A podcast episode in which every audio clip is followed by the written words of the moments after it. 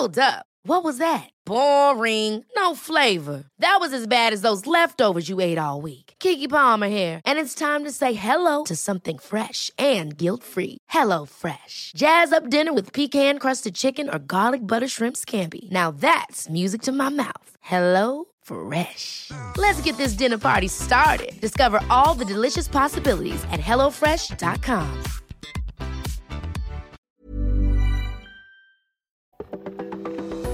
From AccuWeather.com, this is Everything Under the Sun. It's our weekly podcast, which features stories and information about the weather and climate. Then we take that information and we use experts from AccuWeather and around the world, and we put it all together in trying to help you weatherproof your life on a day to day basis. I'm your host, AccuWeather meteorologist Dean DeVore. It's my pleasure to be with you here every week. This is our second episode in our spring series as uh, we're getting ready for some of the warmest months of the year.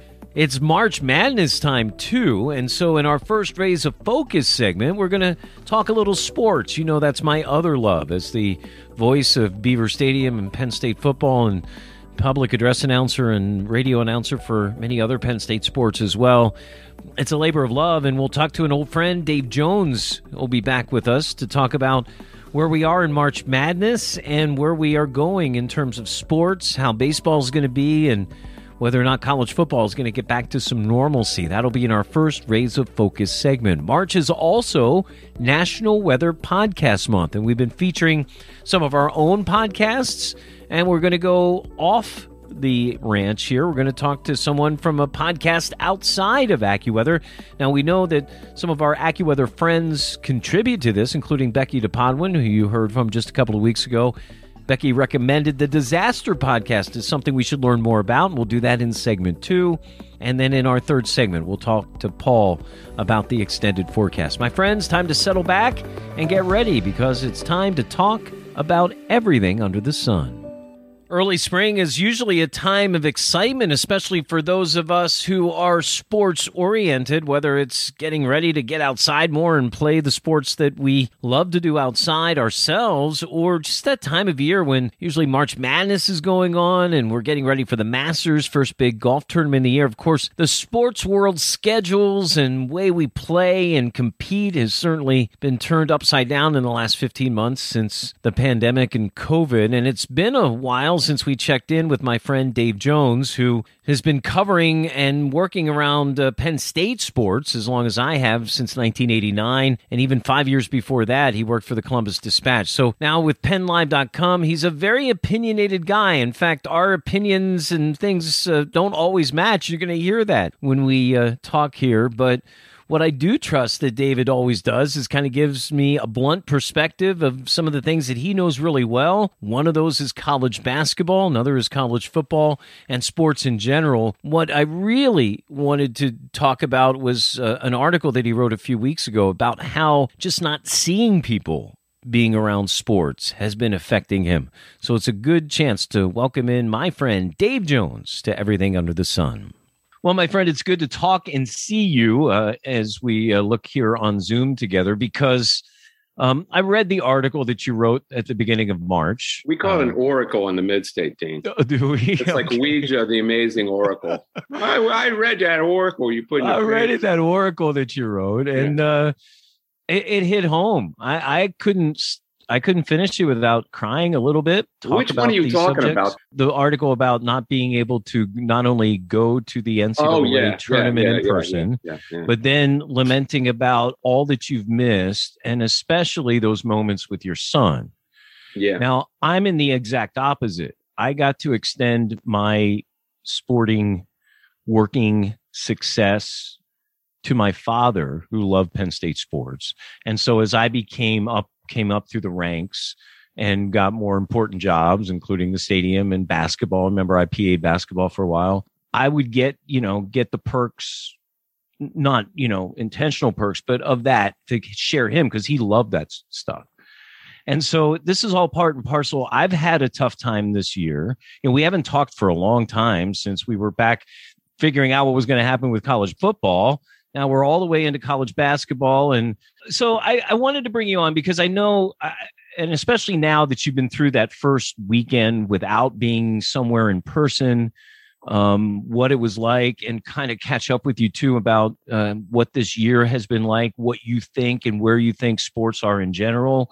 And then also take a look to the future and see where you think we're going here. Because obviously, this is our generation's, in my opinion, World War II. This has totally changed. Oh, let's not get so too dramatic. Come on, Dean. Well, in terms of life changing things, Oh, in terms of baloney. I disagree. you don't you, you No. okay all right No. I, I i think it's i think it's getting close in terms of transformational about certain things you do you really believe we'll get back to six seven times a year 100000 people in a stadium No, I don't think I, I don't. I agree with you there. I don't think. Okay.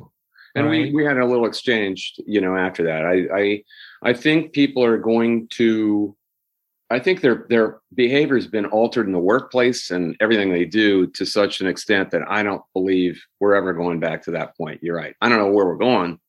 I ain't I ain't no soothsayer, but I don't know. Uh, I, I don't think that's going to be in the cards. let's talk about your experience this past week what, how was it i mean we're i know from me working at home from the last year i mean there were times and and we're getting to that point where we're probably going to be able to get back to AccuWeather headquarters here pretty soon. But I know I slept like a baby on the biggest snowfall storms of the year, which normally I can't because I got to worry about breaking my neck to go into AccuWeather Yeah, to try yeah, to tell people yeah. not to break their neck, right? I didn't have to do that. I could actually enjoy a snowstorm. So there are things about this setup I like, but I hate not being around the people that I know and love. right i mean we, just we're in hi this i did a while, right? whole i did a whole column a couple years ago about my most harrowing trips to venues uh, and they are all almost all involved snow because basketball it's all Right. about snow and i think Right. only one was football which was the blizzard of 96 for the michigan game Yeah. i've spent my entire career driving over 100 miles Two and a half from all the way right? back into Yeah. Columbus when I covered the MAC, and I was going to uh, Ohio University, which was 75 miles away, and Miami University. I'm so old. I covered Ron Harper, and now I'm Wow. writing about his kid. You are Uh, getting I covered. Ron Harper on that 85 Miami team, and I was on the way there once, which is I'm driving a company Fairmont that, that is going into like a 40 mile an hour gale. Is that a gale? I'm sorry, that's a fresh breeze. That's breeze. close enough. Yeah, it's, no, that's a gale. You're good. You I want to use the correct term. I can't, I can't Yeah. be be just throwing around terms with you guys. Right. Uh, and the car would not. I had it floored. It was going like 42 miles an hour. So I get off at a truck stop, and I wait and I wait and I wait, and the snow is just coming down. Right. And I finally don't have any choice, but I got to leave. I, so I called the office uh, from the payphone inside the truck stop because this is way before cell phones, and told them, "Look, I can't do this." They said, "Fine, just just hang out and wait and see what happens." And you know, it's like seven o'clock, and I try to turn around and get on the entrance ramp, and I'm guessing where the entrance ramp is onto Interstate 70. Yeah. I really don't know. Next thing I know, I'm back on there, and it's pitch black. There's snow. You know how when you go into the snow, it's going. So right. and it's actually mes- easier see. mesmerizing, right? Like Yeah, it's, it's, almost like easier yeah. to see. But when you go with the wind, then it's going, you know, in and and you really don't know where the hell you are. I am terrified, and I'm going like 20 miles an hour, and I'm guessing where the road is, and I don't know what the hell I've gotten myself into because you can't stop, or you might No. get hit by some right semi. because and people are following you, your tail lights. well, there, there was nobody. There was Oh, yeah. nobody. Oh, there was nobody out there. Well, And finally, I saw in my rearview mirror headlights, and they're barreling toward me. And I know it's got to be a semi. And I make up my mind I'm going to get to the right as far as I think I should, and let this guy around me, and I'm going to follow him back into Columbus, which is like 60 miles, it's 70 miles away. right. And that's what I did. And I just trusted him. If he'd not figured out where the road was, we were both going to die.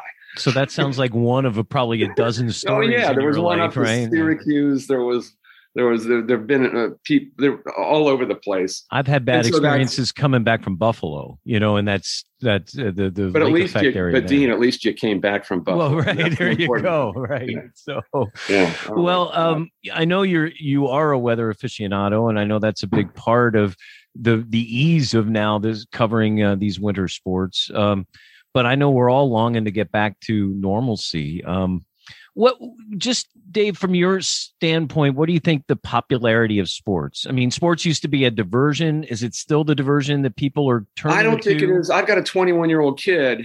You know, he was in the story you were talking about. He enjoys sports. He played sport. He always enjoyed playing sports than watching more than watching sports compared to our generation, where you just loved getting up on Sunday morning and relished everything about the NFL day. You know, this the NFL on CBS and they're playing confidence now. Because at least, at least for me, it was it was time with my grandfather because he was yeah, he's the one that got yeah. me into the NFL. And well, we, I yeah, watched it, I watched Phillies games with Nick, and I took him to the uh, playoff game. It was like a rare day off where I you know I never covered the Phillies really. So I could really root for the Phillies. That was the yeah your one sport you could actually I, be. Yeah, when Nick was nine, I bought I threw some money at seats in the upper deck behind home plate hmm. for the Sabathia Brett Myers Ooh. Victorino game, the Victorino yeah. Grand Slam. And I mean, it was epic. It was the, the game against the Brewers. That was the kind of experience we loved. And now you can't watch baseball anymore, man. It's unwatchable. It is. I agree. The, the, the Saber geeks have ruined it. And I don't know if it's going to come back or what, but they got to put a time limit on pitches. Yeah, you go look back at box scores from 50 years ago, and I looked at a 5 2 game that was two hours and six minutes, and that was the norm back then. Can you right. imagine a two-hour yeah. baseball game? Uh, it would be a you lot. Would feel like, well, could you imagine a two and a half hour football game like we used to have? Yeah. Right? Well, right, I. I, I would just really, I think baseball has been really, really hurt by a times of the games are completely out of control. Um, pitching changes, guys getting out of the box and doing the Richie Hebner thing. I'm, I'm really dating myself now, but um, that and the obsession with launch angle and swinging as hard as you can on everything, and right. either either get a walk, a strikeout, or or a home run, and that's not fun. That's no good. So I hell, I mean, if I had to sit through three and a half hour games and I was 18 or 19, I wouldn't be sitting through this product. Baseball's in real trouble. I think the NFL is healthy and basketball's somewhere in between, especially college basketball. College basketball is in a very squirrely place right now. Yeah, I agree um, because of the uncertainty of how the leagues and and uh, are we still hanging over from some of these criminal investigations in college basketball? No, nobody or? cares. And Sean Miller's still there. You know, Will Wade's still there. I mean, the the the NCAA gave up essentially gave up autonomy to the power conferences um, in 2015, and they are they barely have an inform, enforcement uh, branch right now. I mean, if if you don't get rung up for what Will Wade and Sean Miller did at LSU in Arizona, you're just not gonna. Right. I mean, there there is there they're a toothless organization, and all they want to do is get the money. Um, the problem is there are now sectors of basketball that are trying to get a piece of that money when kid or, kids are 18 or 19 and 20. That's mm-hmm. never been true before, where there's an, an attractive sector where they're going to try to monetize that and just put people, eh, put kids at that age in a place where they can develop for the NBA and Lamelo outside Ball. outside of a yeah, Lamelo Ball is a perfect right? example yeah. of what he did in Europe. He played over there for a year, came back, and he was ready, man. I mean, would he have been that ready going to LSU? You know, Ben Simmons' extra year at LSU didn't help him. But the, the point is that college basketball, I'm not sure kids view it, prospects view it in the light that they did 10 or 20 or certainly 30 years ago, where it's going to help them make money. I think NIL, um, name, image, and likeness, is absolutely essential for the NCAA to deal with it, to okay it, okay it with certain guidelines. And for for those who don't understand that, that's the players in college now are really pushing that. Look, you're using my name, my image, my likeness to make money. Yeah, we want to use it. We we're, want a piece. We want, to have it. Right. We want contract. control, and we want the yeah. piece of it that we're entitled to.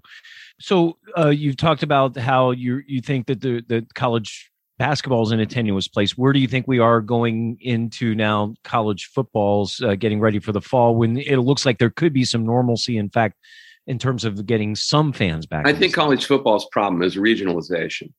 because football, college football, is just more important in the South than it is anyplace else. Uh, really, you're talking about the SEC and a little bit the, the the Big 12 and a little bit of the Big 10, but Ohio State is really the only program commensurate to the SEC. It acts like an SEC program and it recruits the same way. Right. But man, I, I think the real problem is that it's become very regional and this the, the tournament structure reinforces it because only four teams make the playoff. Well, who are those four teams going to be? They're they're almost always going to be the same ones. Right. Alabama, Clemson, maybe Notre Dame, Georgia. It, it's all those southern teams with maybe Ohio State. The only northern teams that have been involved in that. I mean, Oklahoma's gotten a bunch of bids. I think you can you can take care of 80% of the bids in the first um, seven years of this thing with those five schools. Right. That, that shouldn't be. No, that's not. But It's, it's not. It's not healthy. Yeah, it's unhealthy, but it's because they keep getting the bids. There aren't enough bids. If you put eight bids in the mix, that's my main argument for an 18 playoff. Then you have a breadth of candidates who can then recruit and say, We were in the playoff. We were in the playoff. You have to have a champion from And, the and then you bring that next level up to a place where Right. you're having more Right. than three or four. Now Right. you're having maybe twelve. right and now. hopefully you can get to I, I 20. mean, I'll give you I'll give you an example. A couple of years ago, I went down to Maryland, um, where a kid named Bryan Bresee who was a really good, a, a Joey Bosa level defensive lineman, was trying to decide whether he was going to go to Maryland or Clemson or, or or Penn State or Ohio State, I think were his candidates. And I mean, he went to Clemson. Why would that kid go to Clemson if this, what we're, I'm just been talking about, had not happened? He's not going to go to Clemson 10 years ago. He's going to go to Penn State or Ohio State or Maryland. I mean, this is what's happened. And unless you expand the playoff, I don't see any end to it because football, let, let's just face it, if you haven't been in the South, you don't know. College football is huge Mhm. in the South in a way that it probably used to be in the WPIAL 40 years ago. And that time is over in Western PA, everywhere in the North. It just isn't the same. I, I think Texas, Texas is on the Texas is close, right? yeah, well, te- I consider Texas part of the SEC because A and M's in it. Right. That's part of true. the. It's, it's part of the South to me. It's part of Okay. that. Anything surrounding the Gulf, from Florida to Texas. I where mean, the it- nice it- weather is all year well, long, it's, right? it's where it's not. It's where it's important. It's where Right. people base their lives around football season and their their free time. Uh, when August hits, they are all in. And I think uh, in other parts of the world too, other than the South, uh, everybody's other lives has encroached more on their time to be able to have a passion like sports, like followings. And I think Plus, the parents. part uh, I mean, a lot of parents are worried about uh, head knocks. They're worried Well, about concussions, There we go. and they're they're funneling their kids into other sports, uh, lacrosse or soccer or sports that used to be very very peripheral. They're Mm. not anymore. no, Uh, kids aren't playing football. My own kid had two concussions when he was seven and 10 from freak accidents. And I took him to the pediatrician because he wanted to play when he was 13. He wanted to start playing 14. And my pediatrician, who I loved, it was terrific.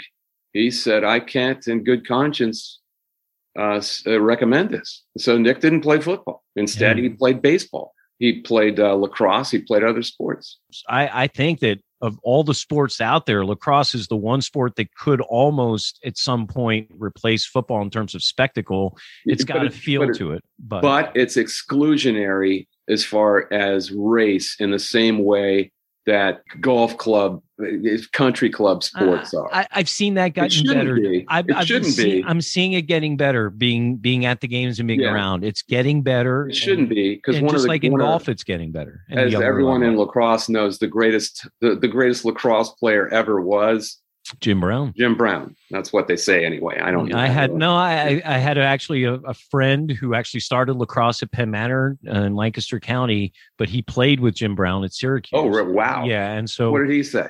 Oh, by far, and just a warrior mentality. I mean, and that's the nice thing about that sport. I mean, My it's friend- a beautiful sport. It's a It is. great sport. It is. It's quick and it has scoring and it has But- an amalgamation of playmaking like basketball and all that. The problem kind of is stuff. it costs a lot, man. The the You know, a lot of equipment, equipment. Yeah. is almost as bad as hockey, and I mean, that's bad. But Yeah. uh, lacrosse isn't that bad, but it's still bad, and that's part of the problem. So I would love to see lacrosse become more inclusive, but I don't see how it can happen very easily. It's kind of like uh, little league baseball and soccer in America.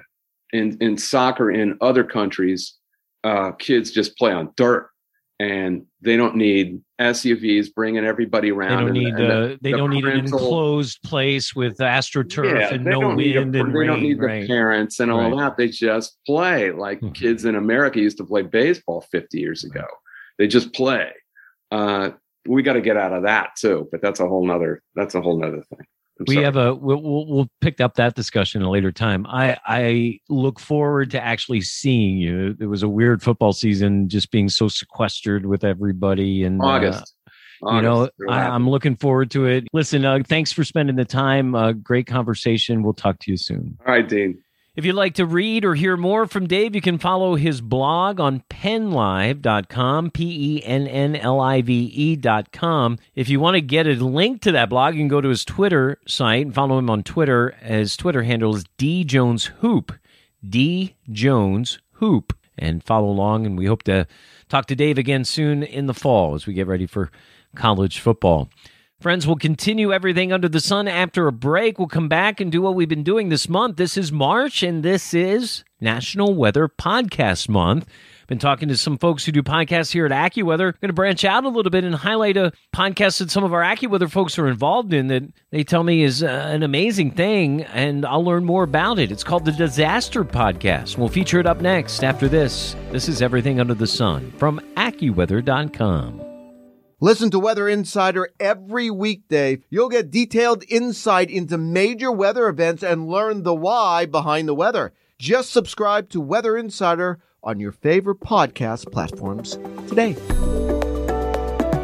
Welcome back to Everything Under the Sun from AccuWeather.com. I'm your host, meteorologist Dean DeVore, and uh, this is National Weather Podcast Month. We've been highlighting some of our own podcasts, including Bernie Rayno with Weather Insider that drops every weekday, our AccuWeather Daily. Uh, that's the stories of news in a nutshell from AccuWeather.com, the state and weather history with Evan Myers, and of course, this podcast, which drops weekly with myself and all of our AccuWeather experts and experts from around the world. But we're not the only weather podcast in the game, and we talked to some of our folks at AccuWeather that contribute to other podcasts outside of the AccuWeather umbrella. And one podcast of note that kept coming up in the conversation was the Disaster Podcast. And you're saying, well, that doesn't sound like a great listen, but I can tell you after sampling it here the last couple of weeks, it is a great listen. Now, weather's not the focus here in this podcast, as we'll find out, but it certainly is a big component. And our own Becky DePodwin checks in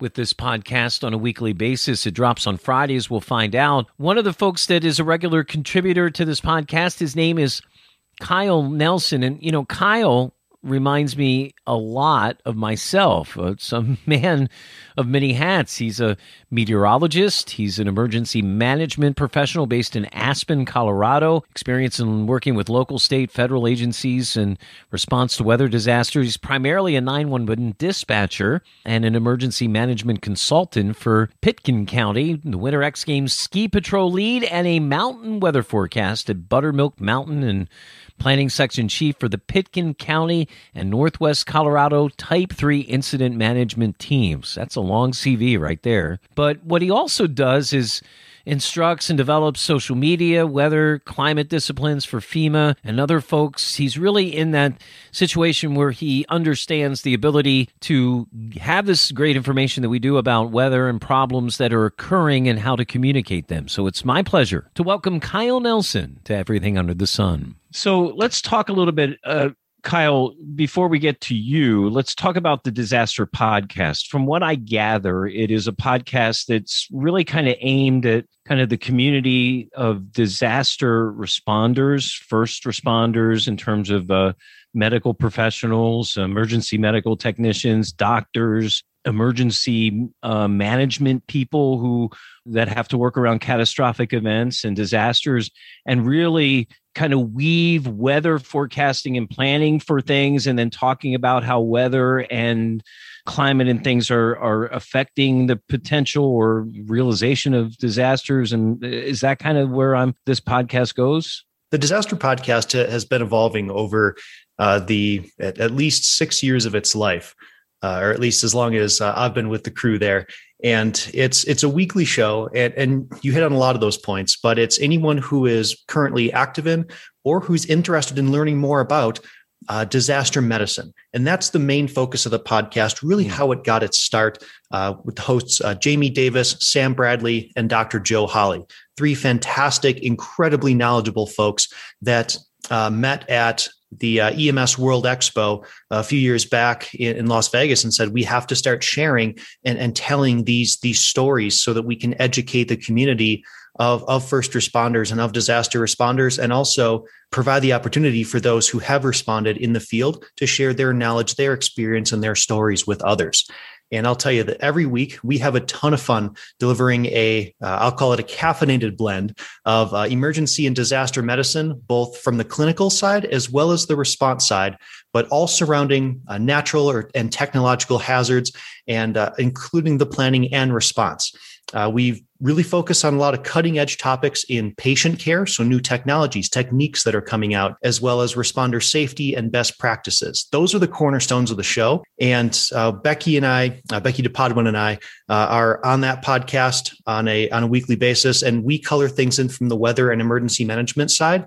And uh, we've even been so fortunate as to have uh, Sam or, or, Dr. Joe, when they're deployed in the field through one of their, uh, on one of these federal or national level disasters, they'll report into us live hmm. during the show. Wow. And so we'll get that boots on the ground real feeling. And there's not another podcast that does it like we do. So if you're curious, check us out, disasterpodcast.com what day does it drop uh, for each weekly version? That'll typically drop on Friday. We re- we record on Thursday, but if we are rocking and rolling in the uh, in the disaster world here, uh, we will drop and we'll sprinkle in some special episodes throughout the week as well. So this is kind of it's funny. I'm I'm looking at our executive producer Ken Prell and just kind of laughing because we've been taking that same approach. We drop on a on a Friday and then you know, in some of the bigger storms, hurricanes, and the snowstorm, we added, you know, a weather segment at the end that we can update and make it sound fresh and those kinds of things. So it's amazing how this all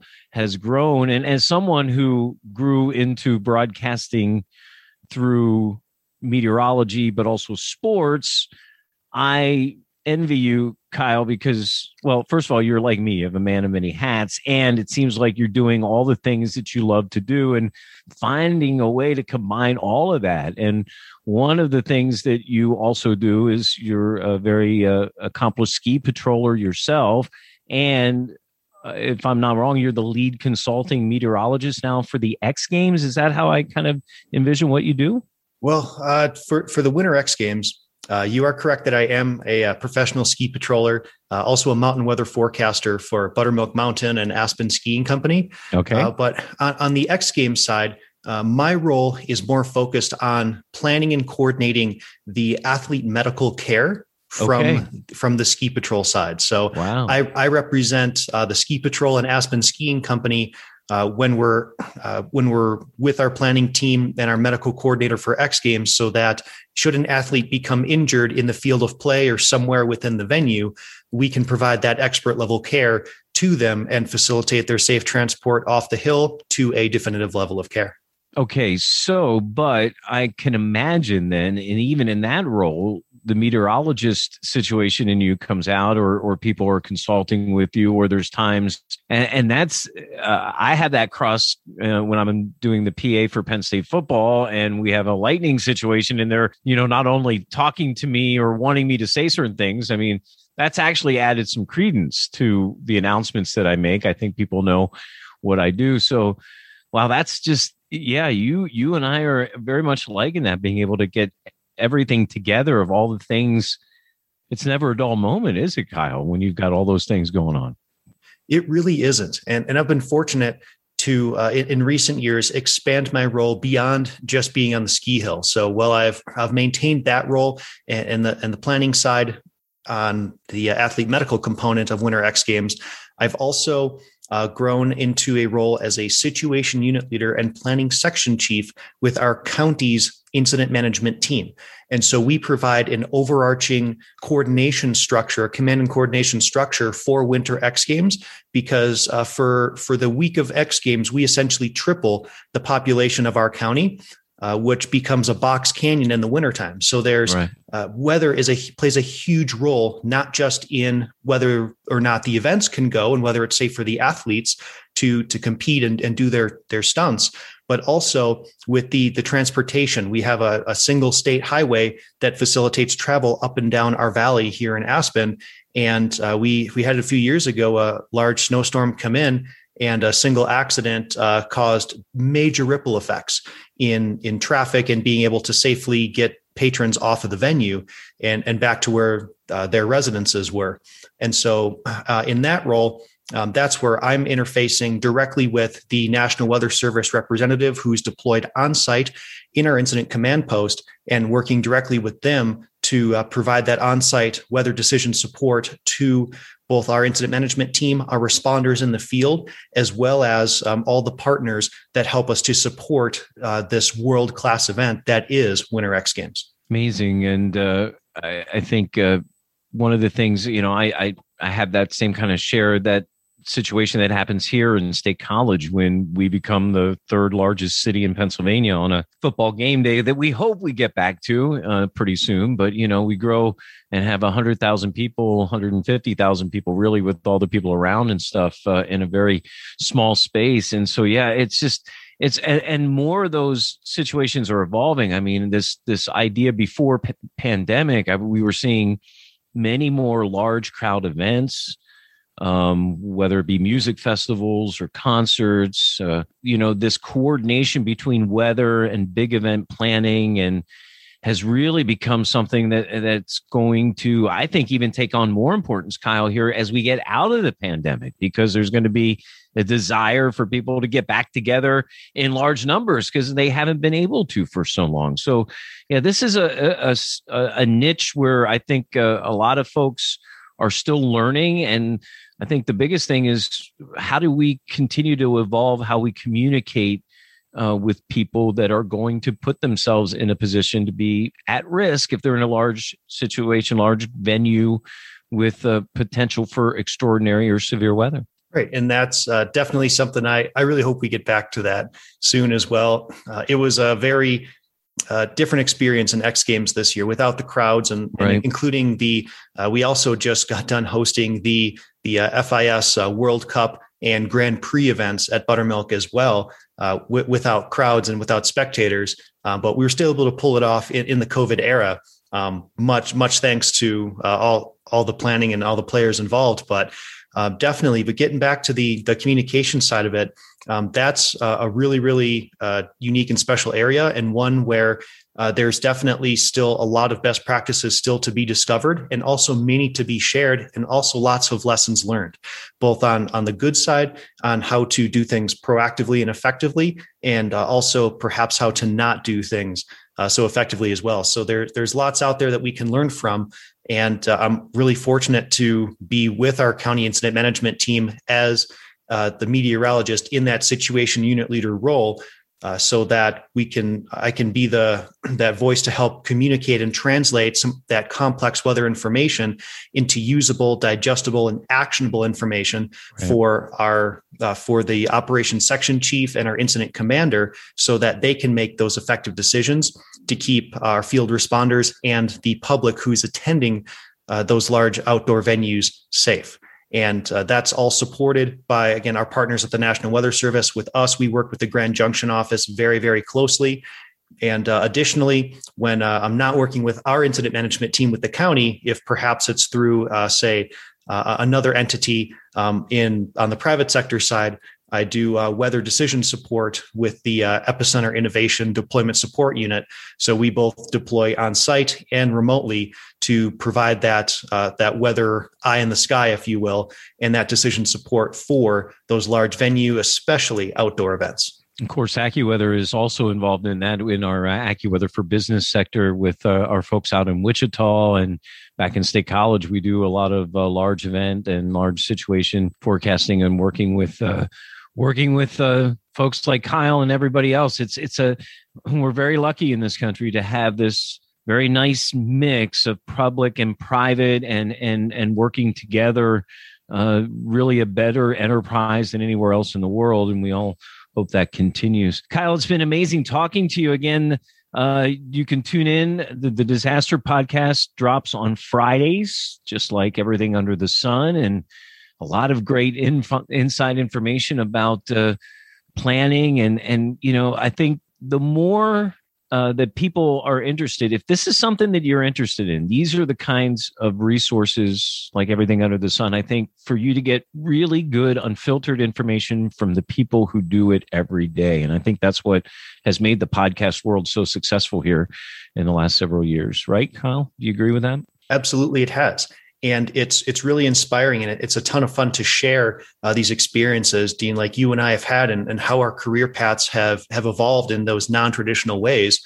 And so uh, broadcast or meteorology uh, students or recent graduates, if you're, you considering these types of careers, and where traditionally, right, it's been academia, or you know, uh, you take the the forecasting and operational track, or maybe you have to go research or into broadcast. There's so many more ways to apply your passions and your knowledge, and that's continuing to evolve. And you can carve out your own niche too.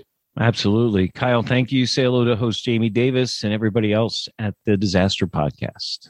Thanks so much for having me. So, if you'd like to listen to the podcast or get information about it, they have their own website. It's called disasterpodcast.com. There's information there, including about host Jamie Davis and ways to download it, the links to get to Apple Podcast, Google Podcast, and get to that podcast. And if you'd like to uh, follow along and learn more from Kyle, He's got uh, a handle that's looks like it's universal across all social media. It's WX Kyle Nelson. That shorthand we talk about for weather WX. So WX Kyle Nelson, all one word. That's his handle on all of the social medias to follow along with Kyle. Thanks so much, Kyle, for joining us. I look forward to talking with you again. When we come back, our final segment is with our lead long range forecaster, Paul Pastelok. Get a little update on the spring forecast. Here is in our second episode of the spring series. We'll take a look ahead at the weather for this weekend and the week beyond. You're listening to Everything Under the Sun from AccuWeather.com. Whether you're at home getting ready for work, packing the kids' lunch, or commuting, listen to AccuWeather Daily. Subscribe on your favorite podcast platform, and you'll get the top trending weather story of the day every day. Welcome back to Everything Under the Sun from AccuWeather.com. I'm meteorologist Dean DeVore, your host here as we get into our final segment of our second spring episode here on Everything Under the Sun for 2021. And I thought, you know, before we get too long in the tooth in spring, that we should get our long range expert, Paul Pastelok, to come in and just kind of give us an update on the spring forecast and also to do what we normally do in this last segment is talk about the weather for the weekend ahead and then the week beyond. Paul, it's good to see you, talk to you here this morning.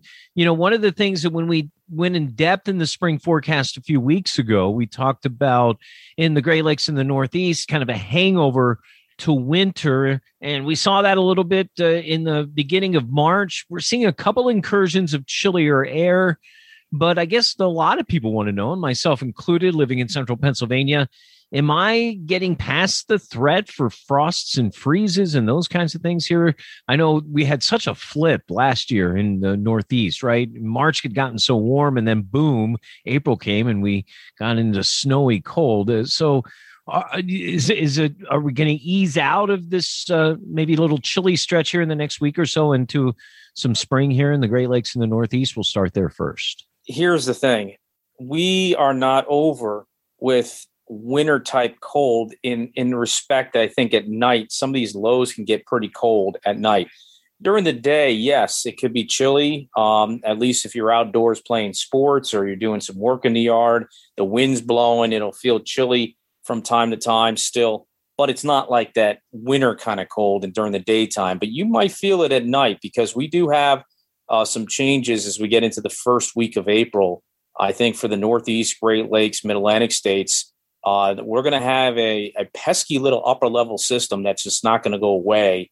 And people are going to be like, come on, get out of the way, get out of the way. maybe for four or five days, mm. uh, temperatures can be below normal. And at night, we could have a night where the, the sky clears, the wind dies, and, and, and you know, we're getting way down uh, where we should be, and we can get some frost. The place that I don't think we're going to get that kind of chill, maybe very briefly, and that's about it, is the northern plains, which we touched on in our spring forecast, right. could have also a little hangover. That area looks like they're pretty much done. They'll have a little bit of drop downs here and there. It's the northeast still that I think we still got a little bit more of a hangover going on. And then the other thing that looks like it's happening in the upper plains and the and the Great Lakes here in the spring forecast is we've uh, gone that little quicker transition to spring in those areas, but also a wetter situation now. We had talked about wetness uh, in the Ohio Valley, but it looks like not only wetness, but severe weather potential now is a little farther north in our thinking here as we go through the spring in some of those areas. Is that true? Our timeline was for to expand into the Ohio Valley and parts of the lower Midwest uh, during April. And the timeline that we set when we first talked, uh, Dean, was is right on because we thought early March we'd have a little bit of a struggle to get severe weather going. We did have a little bit of an, one event that took place in the Southern Plains, but now it's really getting going. We've had one event, we have another event coming up, and maybe a third event after that in late March and early April, and it's right in the wheelhouse, uh, you know, in the in the Mississippi Valley.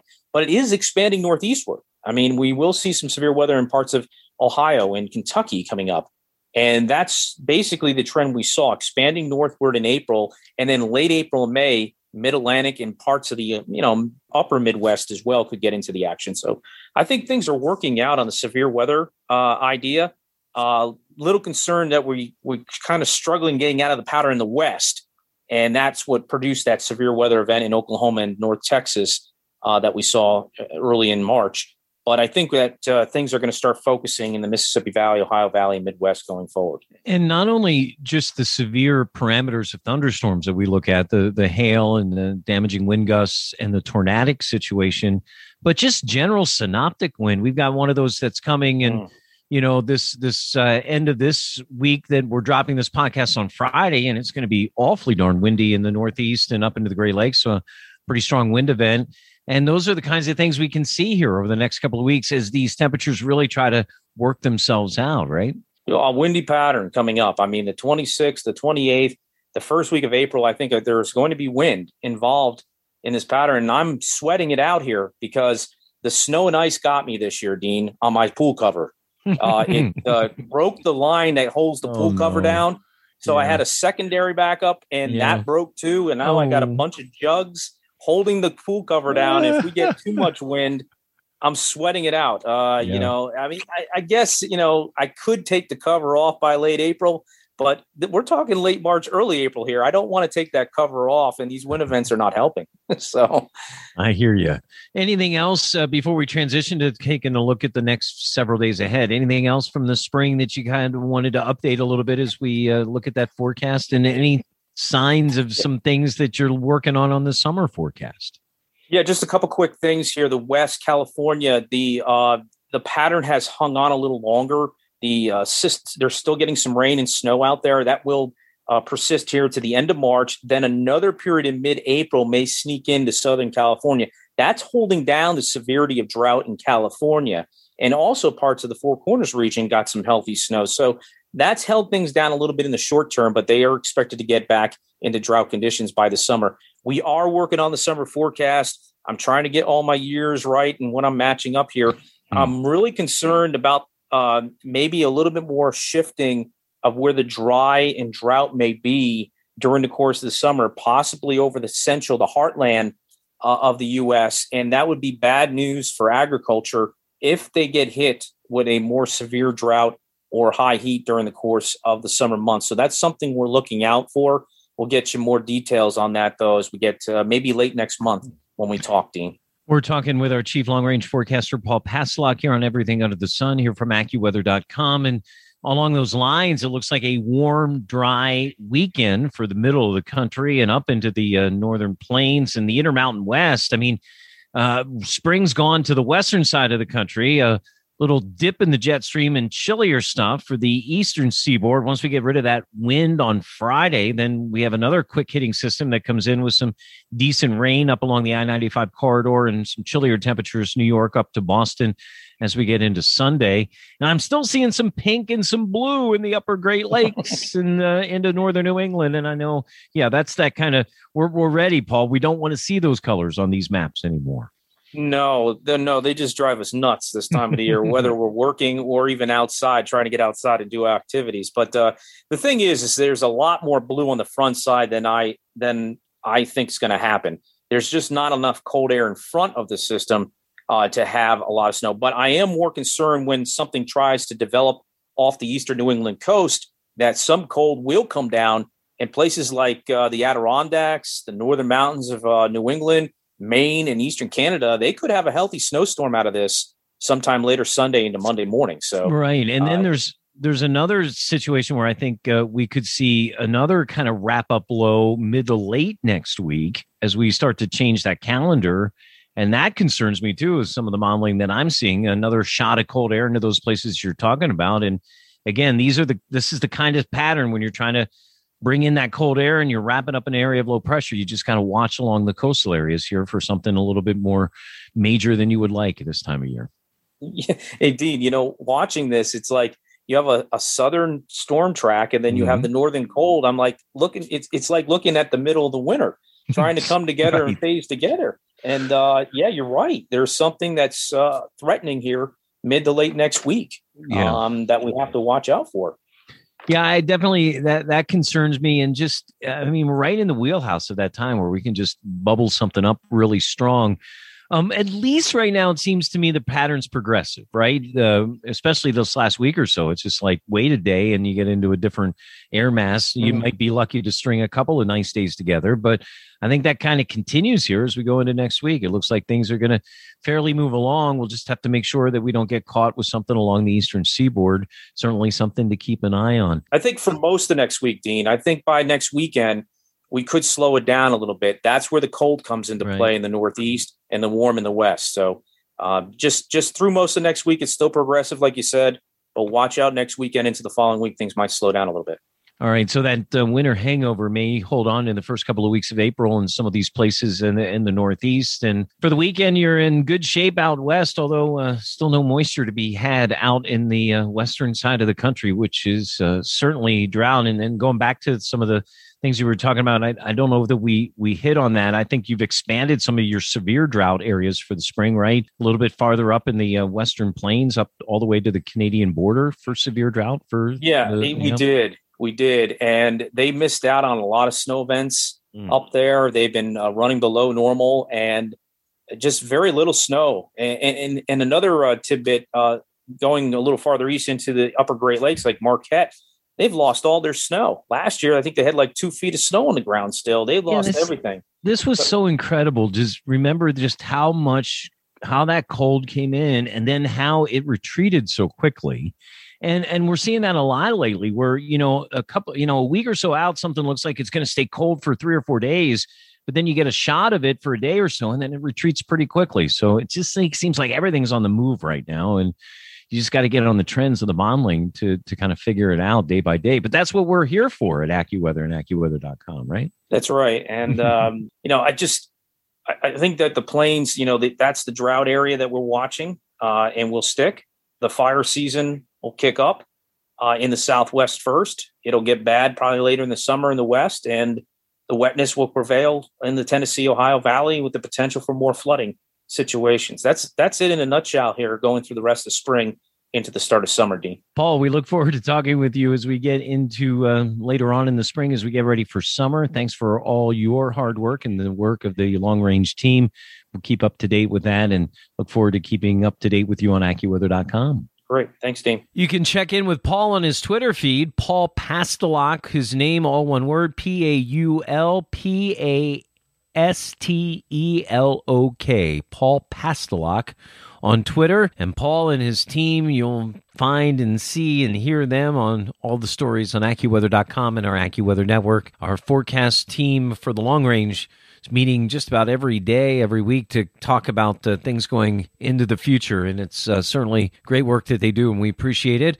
Also, appreciate the work of hundreds of AccuWeather team members from across the world that do so much to keep you weatherproofed every day. And very big appreciation on this National Weather Podcast Month to our great executive producers, Andrew Robb and Ken Pro, for getting everything together and lined up and to edit all of this. It's quite an undertaking, but they do it amazingly. For all of us here at AccuWeather.com and our world headquarters from, from around the world, our hundreds of team members working so hard to keep you ahead of the storm and weatherproofed every day. I'm your host, meteorologist Dean DeVore.